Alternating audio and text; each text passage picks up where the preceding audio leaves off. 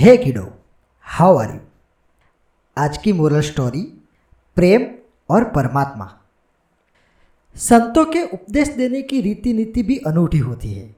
कई संत अपने पास आने वाले से ही प्रश्न करते हैं और उसकी जिज्ञासा को जगाते हैं और सही सही मार्गदर्शन कर देते हैं। आचार्य रामानुजाचार्य एक महान संत एवं संप्रदाय धर्म के आचार्य थे। दूर दूर से लोग उनके दर्शन एवं मार्गदर्शन के लिए आते थे।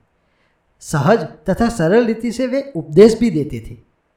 एक दिन एक युवक उनके पास आया और पैरों में वंदन करके बोला, मुझे आपका शिष्य होना है। आप मुझे अपना शिष्य बना लीजिए।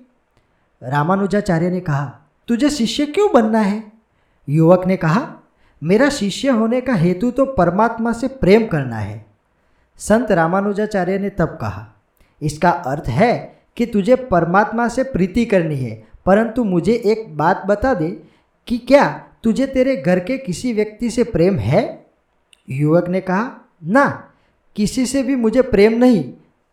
तब फिर संत श्री ने पूछा, तुझे तेरे माता पिता भाई बहन पर स्नेह आता है क्या? युवक ने नकारते हुए कहा, मुझे किसी पर भी तनिक मात्र भी स्नेह नहीं आता।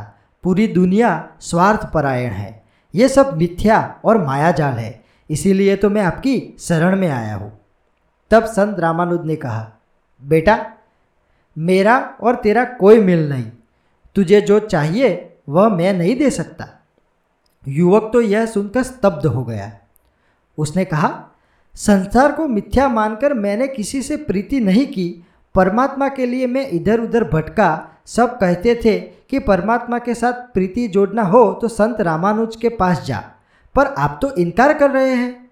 तब संत रामानुज ने कहा, यदि तुझे तेरे परिवार से प्रेम होता ज़िंदगी में तूने तेरे निकट के लोगों में से किसी से भी स्नेह किया होता तो मैं उसे विशाल स्वरूप दे सकता था। थोड़ा भी प्रेम भाव होता तो मैं उसे ही विशाल बना सकता था और तुझे परमात्मा के चरणों तक पहुँचा सकता था।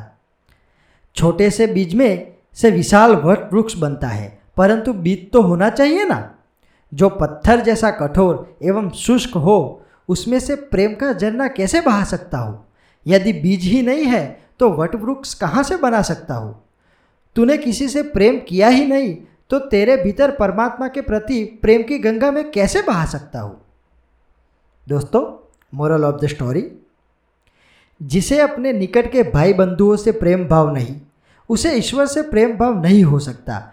हमें अपने आसपास के लोगों और कर्तव्यों से मुँह नहीं मोड़ना चाहिए। यदि हमें आध्यात्मिक कल्याण चाहिए तो अपने धर्म और कर्तव्य का भी उत्तम रीति से पालन करना होगा। दोस्तों, आज के लिए बस इतना ही। Stay tune bye